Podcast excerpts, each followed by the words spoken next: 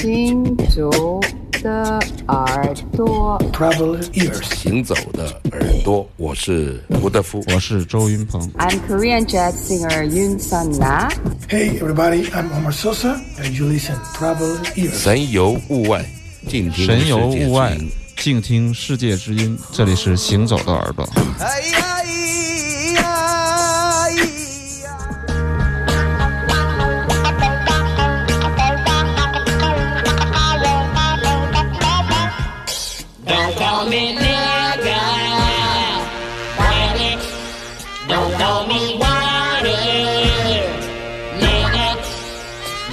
Molina.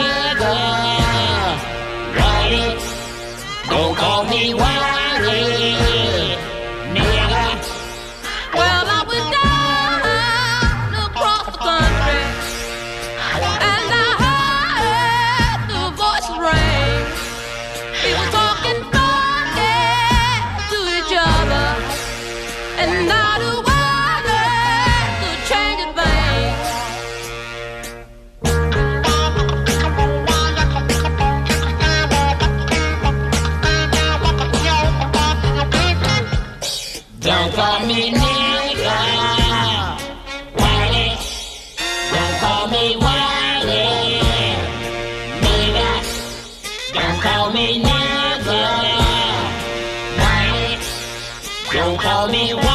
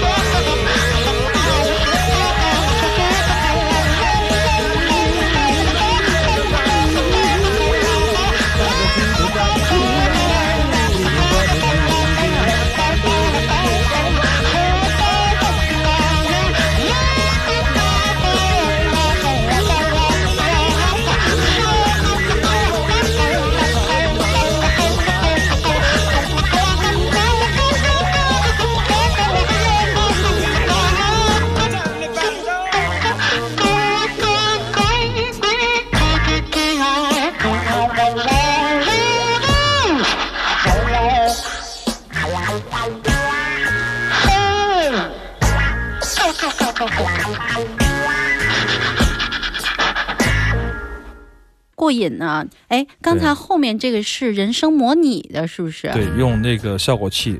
通过人声做的唱片，刚才有我们耳朵群的朋友们也说了，这首插播的音乐很好听。对不起啊，插播两广告太首音乐多了。这是呃 Sly Stone 啊，Sly and Family Stones 这个乐团。那么这个 Sly Stone 是他的主要的人物，那么吉他手、键盘、作词、作曲都是他。嗯他的乐队有他的弟弟，有他的妹妹，也是哇这一个他是一个对，他是一个以前是唱福音的一个黑人。那么在七十年代，他们组成的这个 Sly and Family Stone 是非常优秀的一支乐团，而且好像在很多欧美的片子里经常看到对，这你也听，你也当时是大牌乐队，而且，嗯，Miles Davis 在很长一段时间里很迷恋这个乐团，然后他就想，我们爵士乐的观众越来越少了，我要怎样才做我是成像 Family Stone 这样的感觉？但是他真的去做了，他就把很多。音乐里面加入了很多 funky 的元素啊，嗯可以听到很多这样的一些作品。这个时期他也是受他的影响，相互影响吧。啊嗯刚才刘谦也说了，这个人声的这个效果器的处理，当时他们也是独树一帜，把这种大空间的混响效果，对对对，嗯加上一些迷幻性的演唱，可以说他们是最早的使用蛙音还有人声的这种效果器的这种迷幻风格的乐团，这个是非常好的乐团，非常重要的乐团。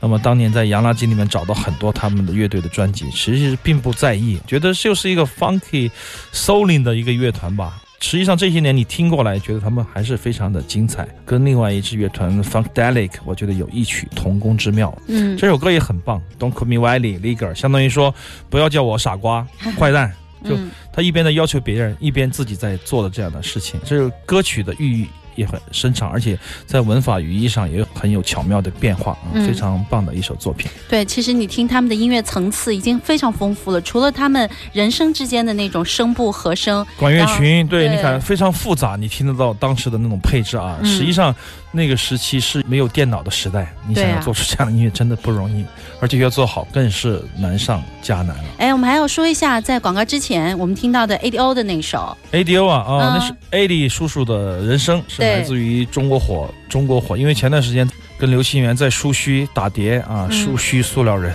打，张好就说，哎，硬要非要选一首中国火，那是一个非常让我记忆犹新的车祸不断的一个打碟现场，唱针也打断了，然后。